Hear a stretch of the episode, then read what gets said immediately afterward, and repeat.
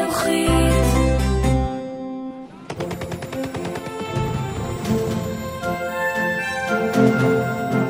Es lebe Deutschland!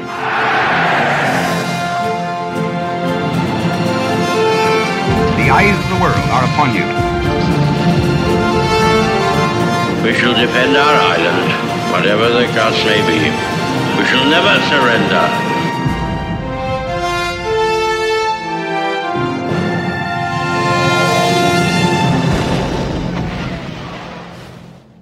ברוכים הבאים לפודקאסט מלחמת העולם השנייה של החינוכית. אני יובל מלכי. פרק 24, פצצות מעופפות, מבצע בגרטיון ומידנק.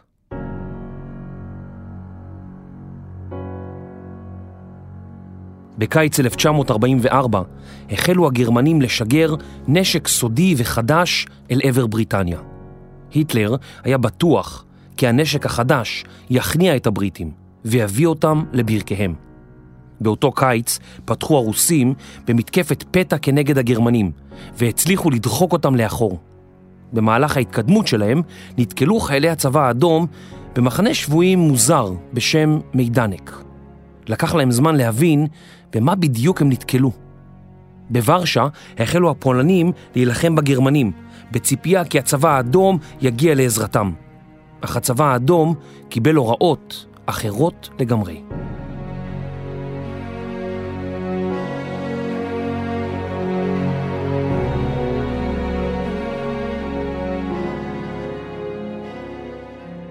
עוד בתחילת המלחמה הבינו הגרמנים כי המטוסים שהפציצו את לונדון היו חשופים לאש נ"מ ולמטוסי הקרב הבריטים. הם שאפו לייצר מערך פצצות שישוגרו לאדמת בריטניה במקום לסכן את המטוסים ואנשי הצוות. מדענים גרמנים החלו לעבוד על תוכנית לייצור טילים שנקראו פצצות תגמול, אך עד מהרה כונו פצצות מעופפות או פצצות רובוט. למעשה, היו אלה טילי שיוט, טילים בעלי טייס אוטומטי או מערכת הנחיה ששלטה על גוברו של הטיל ומהירותו. לטיל הראשון, ה-V1, הייתה יכולת לטוס למרחק של כ-200 קילומטרים במהירות של יותר מ-600 קילומטרים בשעה, רבע שעה מחופי צרפת ועד לונדון. כבר באוקטובר 1943 החלו הגרמנים לבנות במערב צרפת קני שיגור לטילים. במקביל הם האצו את פיתוחם ובנו אלפי טילים, להם קראו הנאצים הנשק הסודי של גרמניה. באביב 1944 כבר היה באפשרותם לשגר את הטילים, שיא טכנולוגי בפני עצמו, אל עבר לונדון. בעת שכף המאזניים הלכה ונטטה לכיוון בעלות הברית, ראו הגרמנים בטיל נשק פלא שיכול היה להפוך את תוצאות המלחמה על פיה. ב-13 ביוני 1944, כשבוע לאחר פלישת בעלות הברית לחופי צרפת, שוגרו עשרת טילי שיוט מדגם V1 אל עבר לונדון. ארבעה מהם נחתו בעיר וגרמו לשמונה הרוגים. ימים ספורים לאחר מכן, הטיל, בעל ראש נפץ של כ-800 קילוגרם, שוגר בקצב של כמאה טילים ליום. הלונדונים שמו לב לרעש מוזר שנשמע כמו מנוע מגמגם של אופנוע, ולאחריו נשמע פיצוץ גדול. מספר ימים לאחר שהחלו הטילים לנחות ברחובות לונדון, פגע טיל בכנסייה והרג כ-150 בני אדם. הפצצות האפות פגעו בכל רחבי העיר, ובתוך מספר שבועות עזבו את לונדון כמיליון וחצי מתושביה. הבריטים החלו להפריח אלפי בלוני נ"מ באוויר, ופרסו סוללות נגד מטוסים שהתבררו כלא יעילות נגד הטיל המהיר. טייסי חיל האוויר המלכותי, שהחלו לטוס במטוסי טמפסט חדשים, בעלי מהירות של כ-700 קמ"ש, זיהו את הטיל במעופו והתקרבו אליו. חלקם ירה עליו במקלעי המטוס, ואחרים נצמדו אליו, ובעזרת כנפי המטוס נגעו בכנפי הטיל והסיטו אותו ממסלולו. אחד הטייסים הללו היה טייס קנדי, סבה של קייט מידלטון, דוכסית קיימברידג' ואשתו של הנסיך וויליאם. בעלות הברית החלו להפציץ את קני השיגור של הטילים, מה שהתברר כפתרון היעיל ביותר. ובחודש ספטמבר עברו הגרמנים לשגר את הטיל ממטוס מיוחד שהותאם עבור המשימה. משהופצצו מרבית קני השיגור בחופי צרפת, החלו הגרמנים לשגר את הטיל מגרמניה לעבר חופי בלגיה שכבשו בעלות הברית.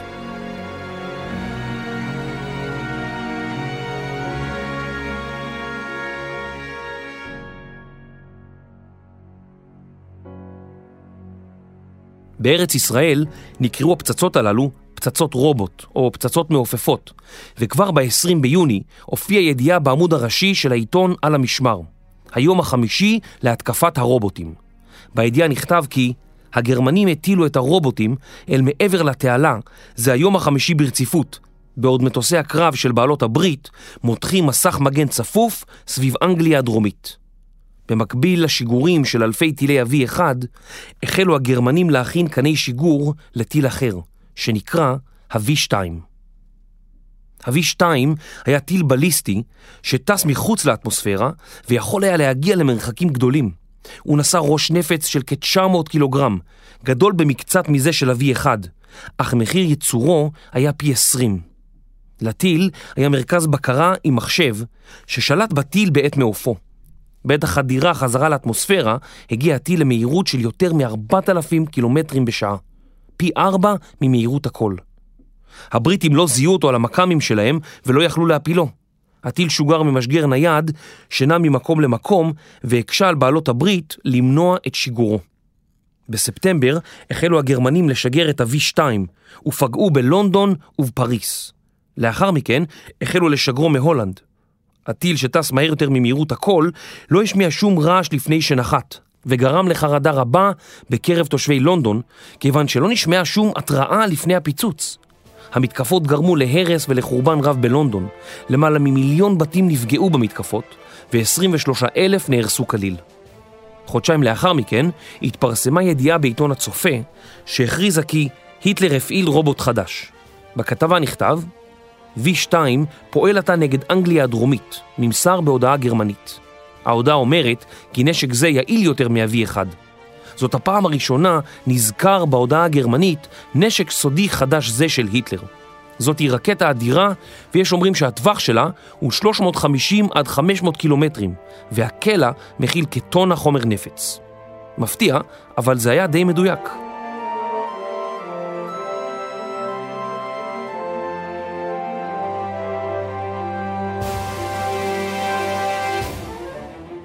מתוך 30 אלף טילי V1 שהיו בידי הגרמנים, שוגרו כ-16 אלף אל עבר מטרות בבריטניה וצפון צרפת. הם גרמו למותם של יותר מ-6,000 אזרחים בלונדון, ולמספר כולל של 45 אלף נפגעים. כאלפיים טילי V2 נורו אל עבר בריטניה וגרמו למותם ולפציעתם של כ-9,000 אזרחים. לאחר המלחמה התברר כי בממוצע כל טיל הרג שני אנשים ופצע 12. רחוק מאוד מלהיות נשק הפלא שישנה את תוצאות המלחמה. חצי מיליון אזרחים רוסים נהרגו בהפצצות האוויריות הגרמניות, ומספר דומה של גרמנים נהרגו בהפצצות בעלות הברית. כ-160 אלף אנשי אוויר נהרגו מעל גרמניה. הטילים אומנם היוו נשק פסיכולוגי, אך 5,000 ההרוגים בלונדון כתוצאה מהטילים לא עמדו לשנות את מציאות המלחמה. לאחר המלחמה מיהרה ארצות הברית לאסוף את הטילים שטרם שוגרו יחד עם כ-120 מדענים של תוכנית הטילים הגרמנית. המדענים צורפו לתוכנית הטילים של ארצות הברית ועזרו לה לבנות טילים בליסטיים משל עצמה.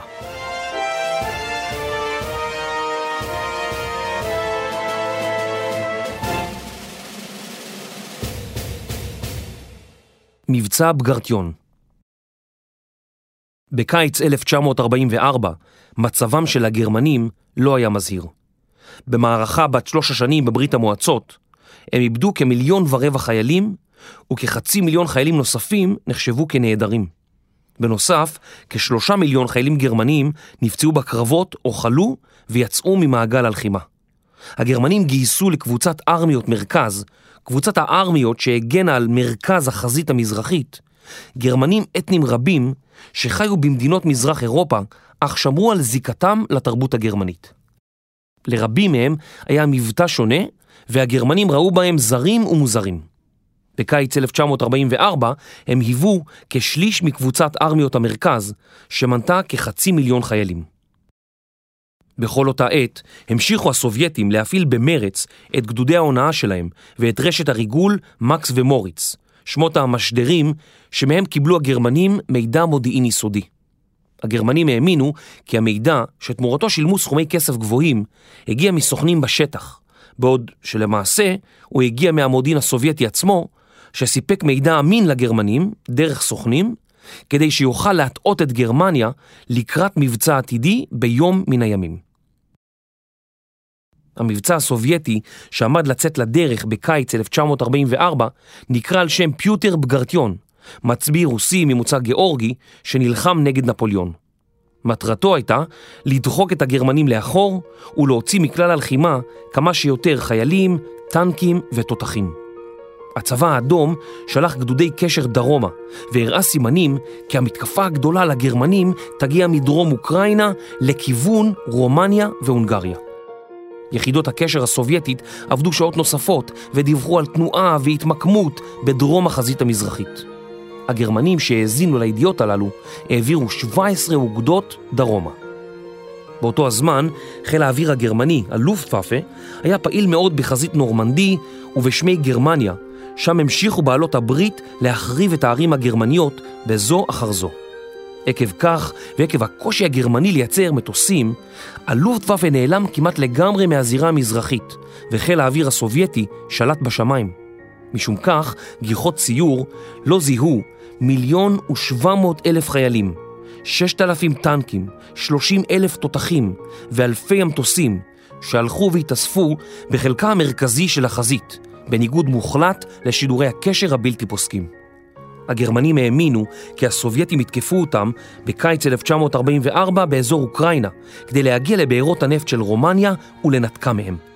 החזית הצפונית הייתה רחוקה מריכוזי הכוחות הגדולים, ובמרכז החזית שכנו ביצות והיערות הבלארוסים, שהגרמנים האמינו כי היו בלתי אווירים. על הרוסים היה להסוות היטב את ההכנות למבצע. הגרמנים שנפלו בפח בעבר היו ערים לכך שהסובייטים ינסו להוליכם שולל. הצבא האדום ציווה על כוחותיו לנוע אך ורק בלילה. חיילים תקעו מוטות צבועים בלבן בצידי הדרכים, והפגושים של הרכבים נצבעו גם הם בלבן, כדי שיראו אותם בלילה מקרוב. במשך היום הסבו הכוחות את עצמם בצורה יסודית, ומטוסי חיל האוויר הסובייטי טסו מעליהם. אם הטייסים זיהו יחידות על הקרקע, הם הטילו דגל אדום ממטוסם, סימון למפקדי הכוחות להסוות עצמם בצורה טובה יותר. הצבא האדום אסר בצורה מוחלטת על תנועת רכבים באור יום, ורק רכבים בודדים קיבלו לכך אישור חריג. היחידות החלו להתאמן בחציית ביצות, ניווט ביערות ובניית רפסודות להעברת מרגמות וחיילים. כל אותה עת המשיכו הרכבות הסובייטיות להעביר אלפי טנקים לחזית, ויותר ממיליון טון של מזון, דלק ותחמושת. לא ניתן היה להסוות העברת ציוד בכמות שכזאת, אך הגרמנים האמינו כי הציוד היה בדרכו דרומה לחזית אוקראינה. מספר ימים לפני המתקפה יצא הפילדמרשל הגרמני בוש ועזב את החזית. הגרמנים לא האמינו כי הסובייטים יהיו מוכנים למתקפה בסוף חודש יוני, והיו משוכנעים שברגע שתתחיל, מיקומה לא יהיה באזור מוקף ביצות ויערות. לפני מבצע בגרטיון, הכניסו הרוסים לשימוש רולרים כבדים ממתכת שחוברו לקדמת הטנק ופוצצו מוקשים מבלי לגרום לטנק שום נזק. הרולרים הללו, שנקראים בעברית מגוב נוכרי או פשוט נוכרי, פינו צירי תנועה שלמים לטנקים ולכוחות החי"ר שבאו בעקבותם. עוד בטרם נשלחו הטנקים, נשלחו חיילים כדי לנטרל את שדות המוקשים הגרמניים. בלילה, בשקט מוחלט, הם פירקו את מנגנוני הפיצוץ, אך השאירו את עשרות אלפי המוקשים במקומם מפאת חוסר זמן. החיילים הסובייטים והטנקים שבאו בעקבותם עמדו להוציא לפועל את אחד המבצעים הצבאיים הגדולים ביותר בהיסטוריה.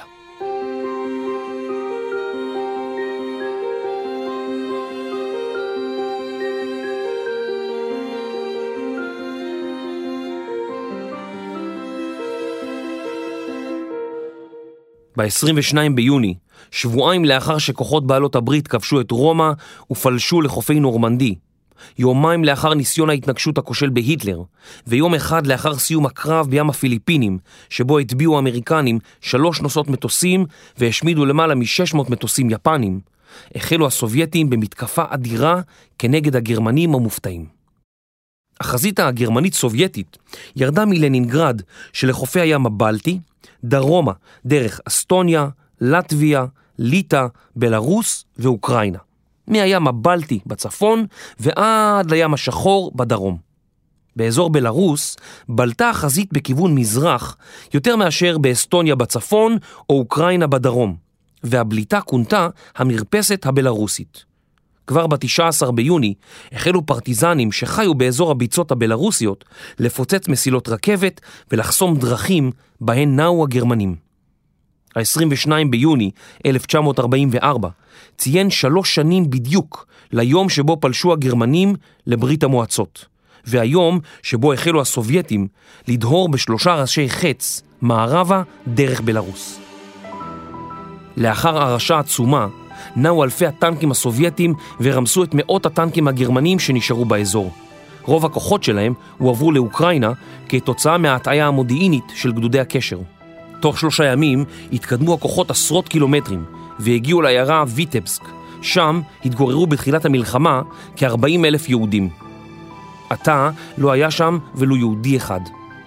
הסובייטים שחררו את העיר והרגו כ-30 אלף חיילים של הוורמאכט.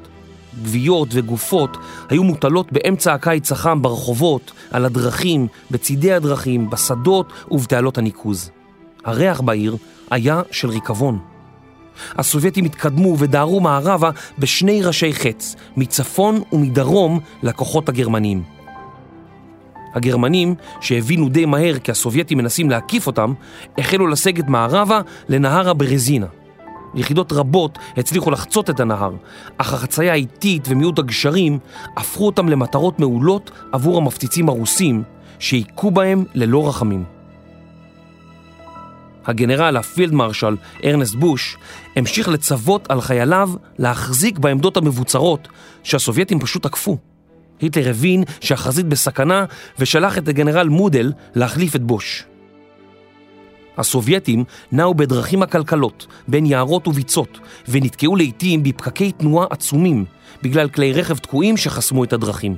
אך שלא כמו במתקפות קודמות, הפעם הם לא היו חשופים להפצצות הלופטוואפה שבקושי נראה באוויר. הגרמנים המשיכו לסגת מערבה בדרכם לעיר מינסק. הנסיגה המבולבלת הותירה כלי רכב רבים ללא דלק, והגרמנים נאלצו לנטוש אותם ולהמשיך לסגת רגלית. עד מהרה היו החיילים הגרמנים צמאים, רעבים ומותשים, ופעמים רבות נקלעו למערבים של הפרטיזנים, שעבורם הייתה זו חצר ביתם האחורית. בתחילת יולי, משהבינו הגרמנים כי הסובייטים הטעו אותם, הם שלחו אוגדה גרמנית צפונה.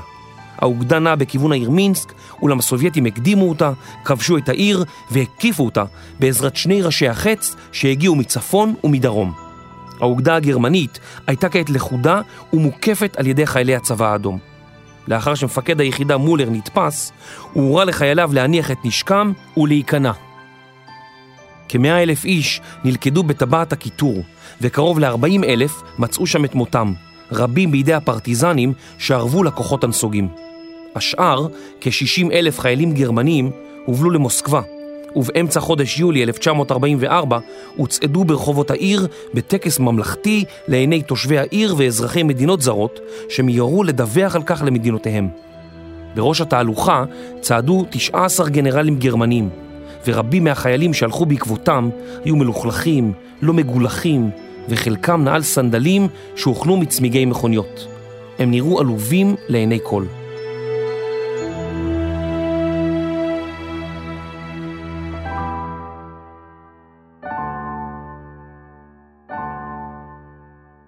בין ה-22 ביוני ועד ל-4 ביולי איבדו הגרמנים כ-200 עד 300 אלף חיילים לאורך חזית בלרוס. הם איבדו גם כ-60 אלף כלי רכב, 2,000 טנקים וציוד רב מכל סוג שהוא. הייתה זו מפלה קשה מאוד לגרמניה, חמורה אף יותר מאשר בסטלינגרד. קבוצת ארמיות המרכז חדלה למעשה להתקיים, והסובייטים, שתכננו להגיע עד למינסק, החלו לתכנן את המהלכים הבאים. במהלך הקרבות נהרגו ונפצעו כ-800 אלף חיילים של הצבא האדום, פי שניים מכמות הנפגעים של בריטניה במהלך כל המלחמה. במהלך מבצע בגרטיון שלח צ'רצ'יל מברק לסטלין, שבו כתב זהו הרגע שבו עליי לומר לך כמה אנחנו מתרשמים מההתקדמות המרשימה של הצבאות הרוסים, שנראה כאילו ככל שהמומנטום גובר, קודשים את הארמיות הגרמניות שעומדות בינך ובין ורשה, ולאחר מכן ברלין. כל ניצחון שאתה משיג נצפה כאן בתשומת לב הולכת וגוברת. צ'רצ'יל שמח וחשש בו זמנית.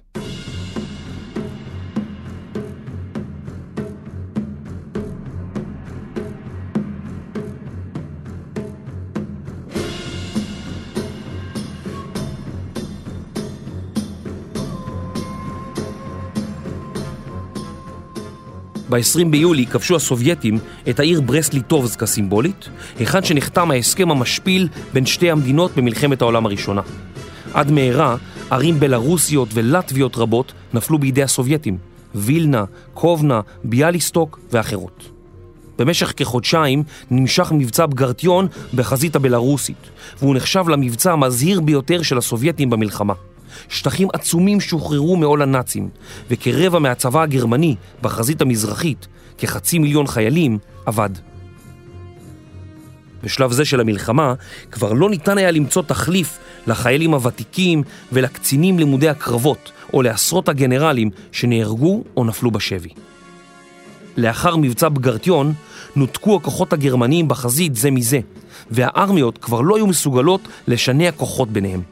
מחשש שהסובייטים יקיפו יחידות גרמניות, החלו הגרמנים לנוע או לנוס מערבה מהר יותר משציפו הסובייטים. הגרמנים נאלצו לשלוח יחידות מערבה לחזית המערבית, והורו ליחידות מהחזית האיטלקית לנוע לכיוון ורשה, כדי להקים קו הגנה חדש ויציב כנגד הצבא האדום.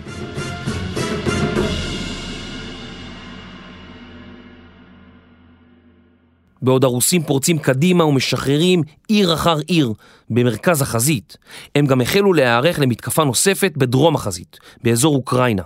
כוחות רבים הגיעו לאזור שהמודיעין הגרמני צפה כי גם הם בדרכם לחזית הבלרוסית.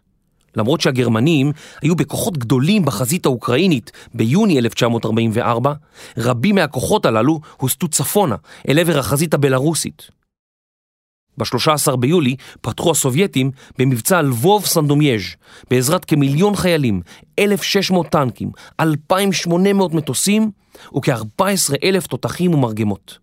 לבוב ממוקמת במערב אוקראינה וסנדומייז' בפולין ומפרידים ביניהן כ-200 קילומטרים. הכוחות, בפיקודו של הגנרל קונייב, פתחו במתקפה מדרום לביצות פריפט בצפון אוקראינה. הכוחות התקדמו במהירות וכיתרו את העיר לבוב, שנכבשה כעשרה ימים מאוחר יותר. החיילים הגרמנים היו בטוחים שסופם הולך וקרב. רבים כתבו מכתבים הביתה, בהם סיפרו כי ייתכן וזהו מכתבם האחרון. עם פרוץ המלחמה התגוררו בלבוב כ-200 אלף יהודים. כמחצית מהם יהודים שנמלטו מפולין עת כבשו אותה הנאצים. הגרמנים הקימו גטו עצום בפאתי העיר. ויהודים נשלחו ממנו למחנות השמדה. פחות מאלף איש מהעיר לבוב שרדו את המלחמה. ב-23 בחודש יולי שחררו הסובייטים בחזית הבלרוסית את לובלין שבמזרח פולין, ובפאתי העיר מצאו מחנה ריכוז או מחנה שבויים. משנכנסו למחנה, הם לא הבינו מה לעזאזל הם רואים.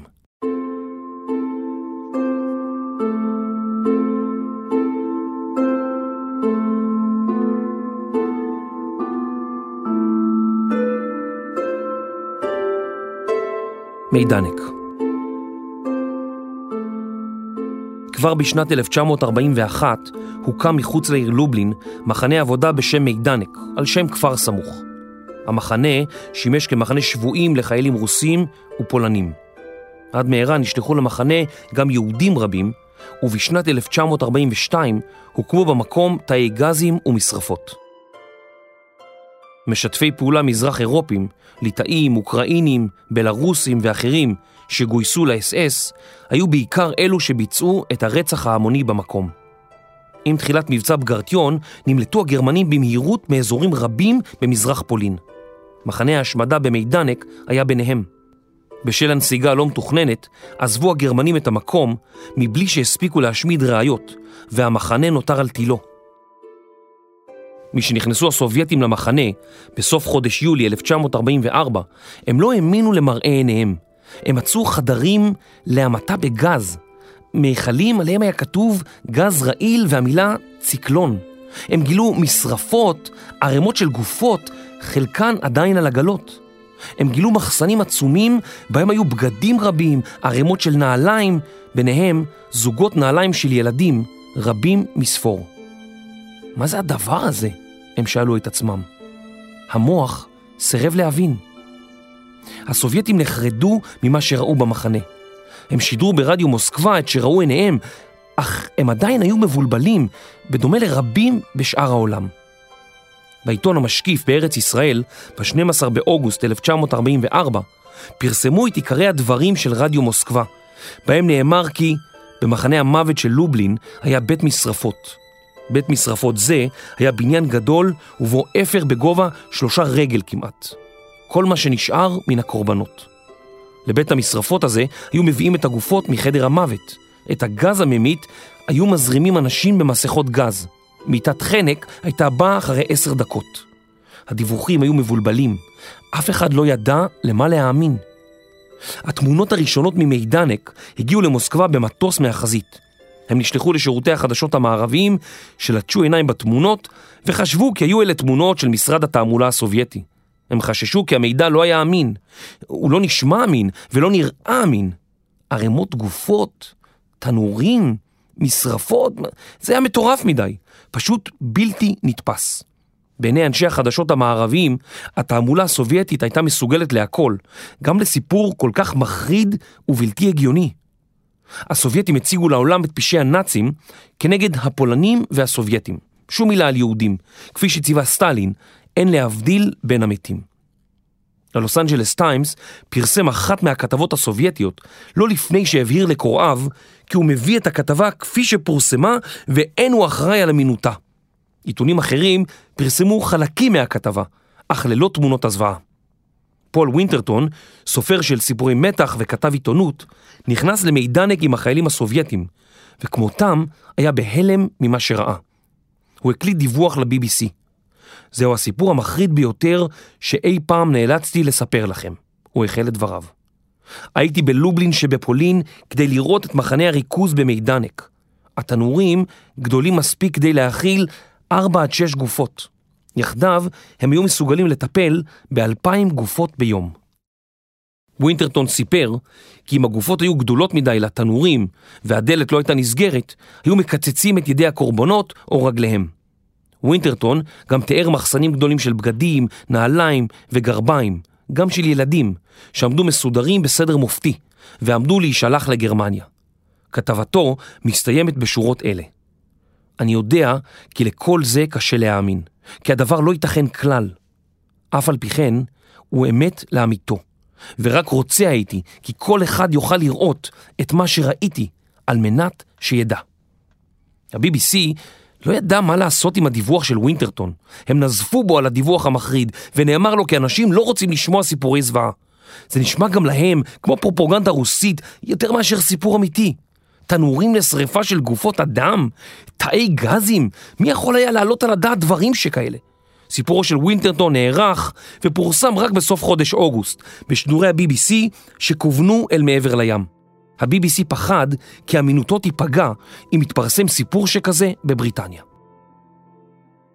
באמצע חודש אוגוסט פתחו הסובייטים את המחנה לכתבים הערביים ולתושבי העיר לובלין. הם דחקו בפולנים להגיע למחנה כדי שיראו עד כמה נוראיים היו המעשים הגרמנים לעומת המעשים הסובייטים כנגד העם הפולני שבוצעו בתחילת המלחמה. הם קיוו כי הפולנים יבינו כי למרות הברוטליות הסובייטית, הפולנים ישתפו עמם פעולה כנגד הכובש הנאצי האכזר. רבים מתושבי העיר הגיעו לחפש את קרוביהם שנעלמו במהלך המלחמה. הסובייטים רצו שכמה שיותר אנשים יראו את המחנה במידנק. הם צילמו את המחנה והראו את התמונות לשבויים הגרמנים שסירבו להאמין.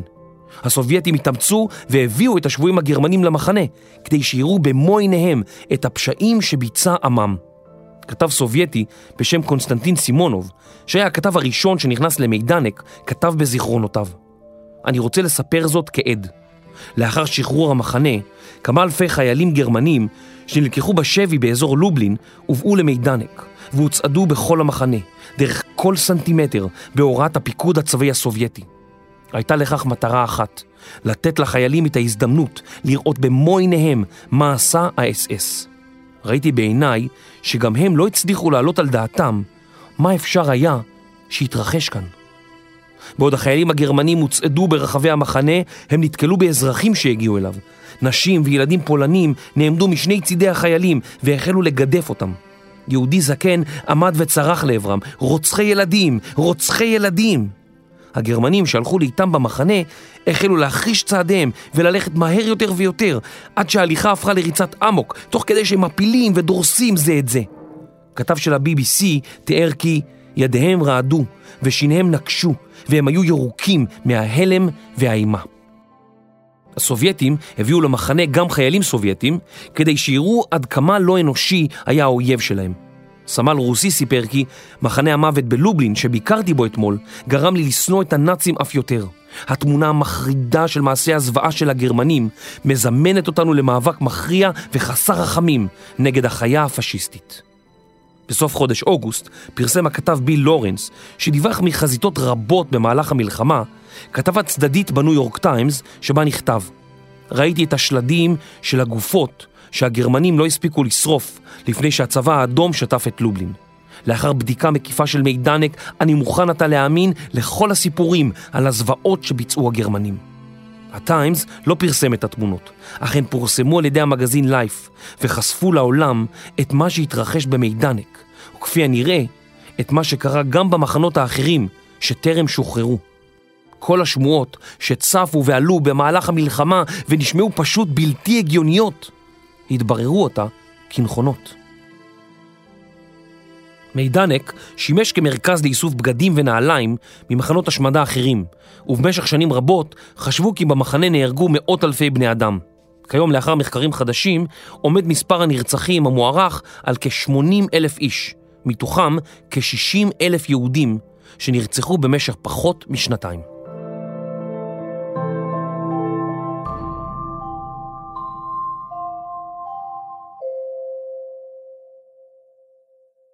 בעת התקדמות הרוסים והגילויים החדשים, החליטה ממשלת ארצות הברית לעזור לפליטים היהודים באירופה, והעניקה אלף אשרות זמניות לפליטים יהודים. על הפליטים היה לשהות עד לסוף המלחמה באזור שהוקם למענם בנמל אונטריו. הקהילה היהודית ניסתה לשכנע את הקונגרס והנשיא להגדיל את כמות המכסות, אך הם לא הצליחו. ארצות הברית, בדומה לבריטניה, עמדה בסירובה לאפשר לפליטים, יהודים ולא יהודים, להיכנס בשעריה. גם שפשטו השמועות אודות מעשי הנאצים, עמדו המדינות בסירובם לאפשר ליהודים להימלט אל חיקם.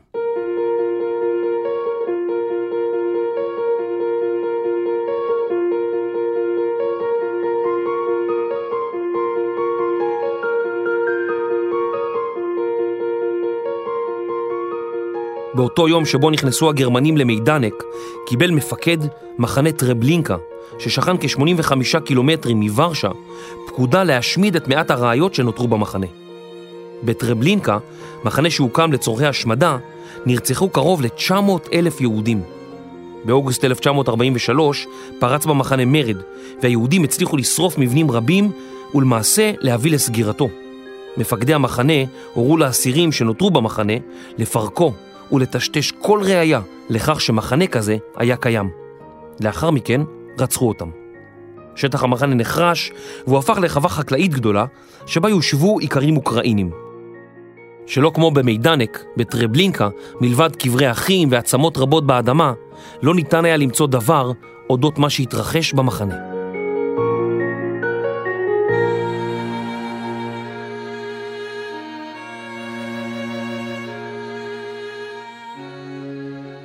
בסוף חודש יולי חצו הסובייטים את נהר הוויסטולה, הנהר הארוך והגדול ביותר בפולין, שזורם במרכז המדינה מדרום לצפון. לאורך הנהר פזורות ערים פולניות רבות, דוגמת קרקוב, סנדומיירז', ורשה וגדנסק שבצפון. תוך שבועיים וחצי הצליחו הסובייטים להתקדם יותר מ-200 קילומטרים. הם השמידו יחידות גרמניות רבות, ולאחר מספר שבועות, בסוף חודש אוגוסט, כבשו את העיר סנדומיירז' בדרום מזרח פולין.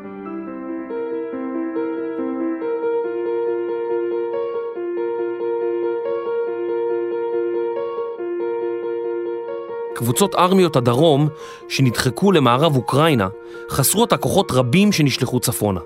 הכוחות כללו שתי ארמיות רומניות שלא היו מנוסות וחסרו ציוד מתאים ללחימה, כלי רכב ותמיכה אווירית. הרומנים חששו שהסובייטים יכבשו את רומניה והתעללו באוכלוסייה האזרחית, והחלו לגשש עמם בנוגע להפסקת אש, אך הגישושים לא הבשילו למשא ומתן. ב-20 באוגוסט 1944 דהר הצבא האדום אל מזרח רומניה במבצע יאשי קישינב השני. הארמיות הרומניות שהגנו על האגפים הגרמנים נכנעו כמעט ללא קרב בראותם את אלפי הטנקים הסובייטים דוהרים לעברם ואת המטוסים שלא חדלו מלהפציץ את עמדותיהם. הסובייטים חסמו את המעברים על הנהרות בעורף האויב ובכך מנעו מכוחות מדינות הציר לסגת. הארמיה השישית הגרמנית, שהושמדה בקרב סטלינגרד והוקמה מחדש במרץ 1943, מצאה עצמה מוקפת פעם נוספת על ידי כוחות סובייטים. כ-200 אלף חיילים גרמנים מהארמיה השישית נהרגו או נשבו בתוך תשעה ימים. החזית המזרחית עמדה להתמוטט.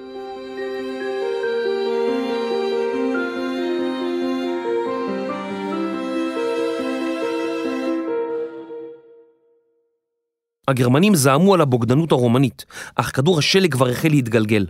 ב-23 באוגוסט הוביל מלך רומניה, מיכאי הראשון, הפיכה כנגד הדיקטטור יון אנטונסקו, והביא למעצרו. המלך הרומני קרא לכוחותיו להניח את נשקם. בתגובה שלחו הגרמנים כ-150 מפציצים שהפציצו את בוקרשט. המלך הרומני הזוהם עלה לשידור ברדיו והכריז כי הרומנים מקבלים את תנאי הפסקות האש של בעלות הברית, ובו בזמן הכריז מלחמה על גרמניה. יום למחרת שידור הרדיו, ניסו הגרמנים לכבוש את בוקרשט, אך הצבא הרומני הדף אותם בעזרת חיל האוויר האמריקני. הרומנים תקפו את הכוחות הגרמנים, שהכילו בעיקר כוחות נ"מ בשדות הנפט של רומניה. הם שבו כ-50 אלף חיילים, ואילו השאר ברחו להונגריה, שהחלה לתקוף את הרומנים בגבולם המשותף. הרומנים החלו לתאם את פעילותם עם הצבא האדום, ונלחמו לצידו כנגד ההונגרים. הסיטואציה הייתה בלתי נתפסת.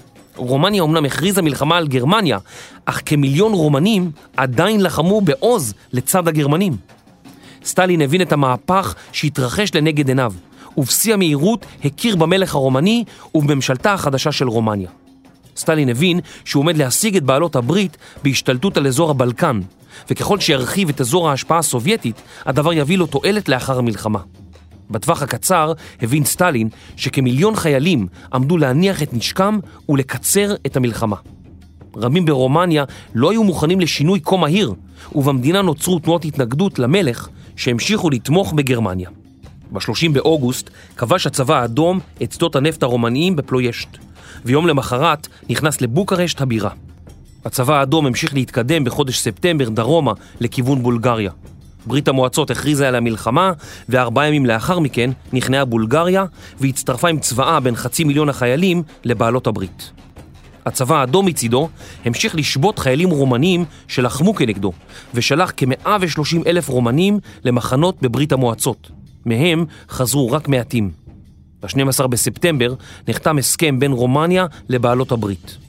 ההסכם, שברובו הוכתב על ידי ברית המועצות, קרא לכיבוש רומניה על ידי בעלות הברית ונציגתה, ברית המועצות, לשליטה מלאה על העיתונות, התקשורת, הדואר והמינהל האזרחי במדינה.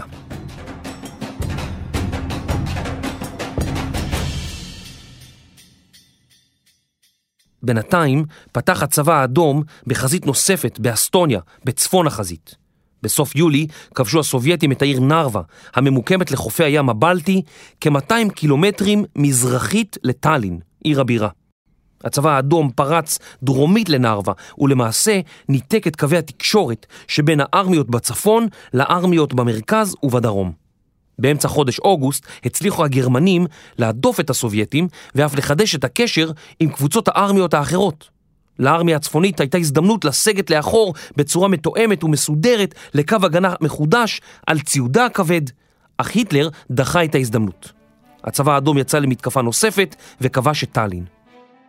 ריגה נפלה באוקטובר, ובקבוקים שמולאו במימי הים הבלטי נשלחו לסטלין שהציבו אותם על שולחנו. גם לסטלין היה קשה להאמין שתוך חודשים ספורים הובסו הגרמנים האימתניים ונסוגו מאדמת ברית המועצות.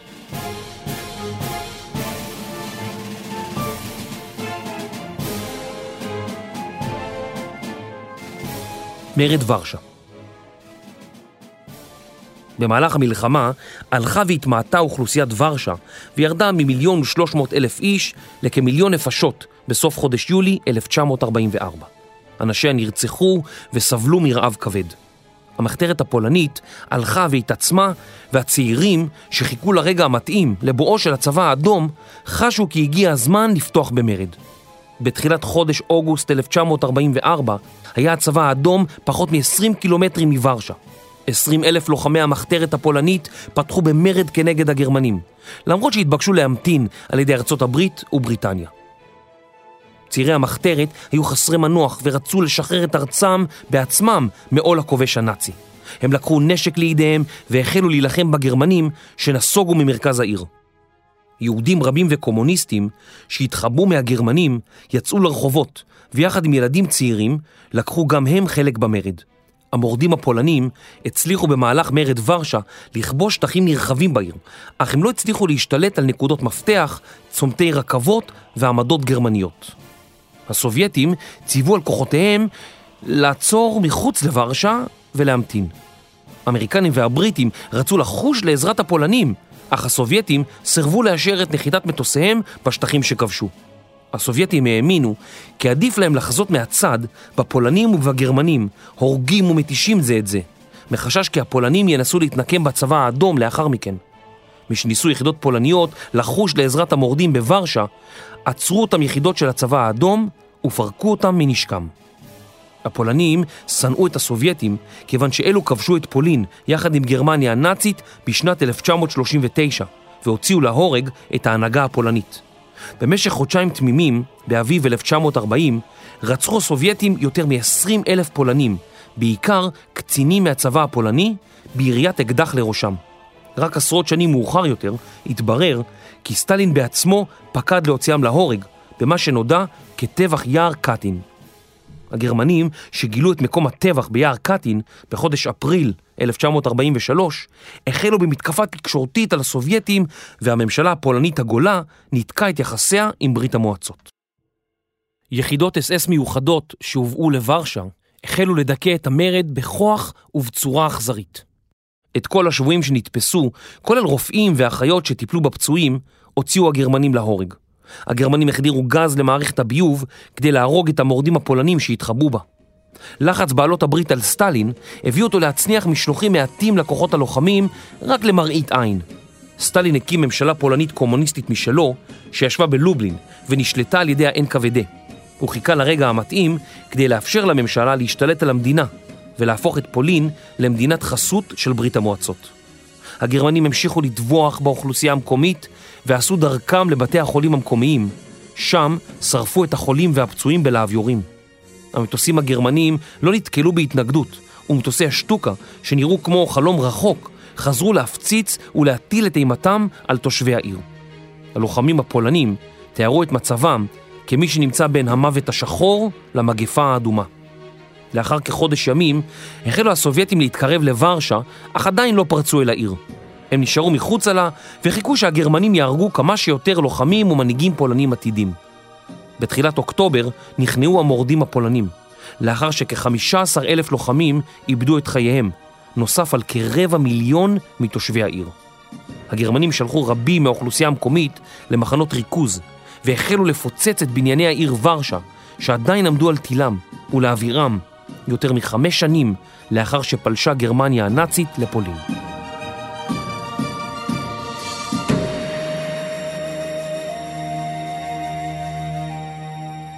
יהודים רבים שהתחבאו בוורשה במהלך השלטון הנאצי בעיר, קפצו על ההזדמנות להילחם בגרמנים. אחת מהן, מינה אספלר, נעצרה בידי הגסטאפו עם כיבוש ורשה, אך בעזרת ידידים פולניים הצליחה לצאת מהגטו ולהשיג תעודות מזויפות. היא הפכה למריה, נוצריה מאמינה, במשך תקופת הכיבוש הגרמני. משהחל המרד בוורשה, הצטרפה מינה חדורת המוטיבציה למורדים, והחלה לבצע משימות רבות. היא עברה בין בתים הרוסים וחיפשה פצועים כדי להציל את חייהם, ומדי פעם אף נכנסה לבניינים בוערים. היא כונתה בשם מריה המשוגעת, והמשיכה לפעול גם כאשר היריות חלפו מעל ראשה. על פועלה זכתה לאחר שנים רבות במדליית הוקרה מטעם הממשלה הפולנית.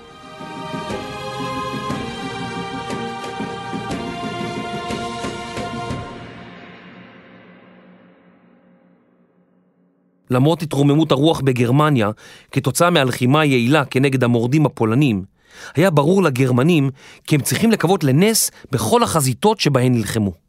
בעזרת מבצע בגרטיון ומבצעים נוספים בקיץ 1944, הצליחו הסובייטים לדחוק את הגרמנים מברית המועצות עד לסתיו של אותה שנה. עתה הם עמדו בצפון על סף פרוסיה המזרחית, בחוף הדרום-מזרחי של הים הבלטי. שטח גרמני מימים ימימה, שנשאר שטח גרמני נפרד מגרמניה לאחר מלחמת העולם הראשונה. במרכז החזית המזרחית רק פולין הפרידה בין הצבא האדום וברלין. בדרום החזית עמד הצבא האדום לנוע מזרחה, דרך רומניה, ולנתק את הכוחות הגרמניים בבלקן. היה ברור לכל כי בקרוב התחוללו קרבות בכל מדינות הבלקן, לרבות יוון ויוגוסלביה. הסובייטים החלו להתמודד עם קווי אספקה ארוכים מאוד, לאורך אלפי קילומטרים, וגילו כי הדבר אינו פשוט כל כך. הגרמנים מצידם ידעו כי אם ייכנעו לחיילי הצבא האדום ויניחו את נשקם, סופם יהיה מוות באופן כמעט ודאי. מסיבה זו, מעטים היו החיילים שהניחו את נשקם, ומנהיגים גרמנים לא נכנעו. היטלר אמר לאחד הגנרלים הבכירים שלו, כי הגנרל הגרמני, החייל הגרמני, לעולם אינו צריך לחוש ביטחון, כי אז ירצה לנוח. הוא תמיד צריך לדעת שיש אויבים מלפניו ומאחוריו, ושיש רק ברירה אחת, והיא להילחם. בסתיו 1944 הבינו הגרמנים כי הסובייטים מתקדמים בקצב רצחני בעזרת אלפי טנקים, משאיות, כלים משוריינים ומיליוני חיילים. לגרמנים לא הייתה אספקה סדירה, מאגרי הדלק ברומניה נותקו, אחרים הופצצו, ולגרמנים בקושי נשאר דלק לרכבים ולטנקים. בכל אותה עת, חיל האוויר הגרמני כמעט ולא היה בנמצא בחזית המזרחית. למרות זאת, ואולי מפני שחששו מסופם, ימשיכו הגרמנים להילחם עוד חודשים רבים.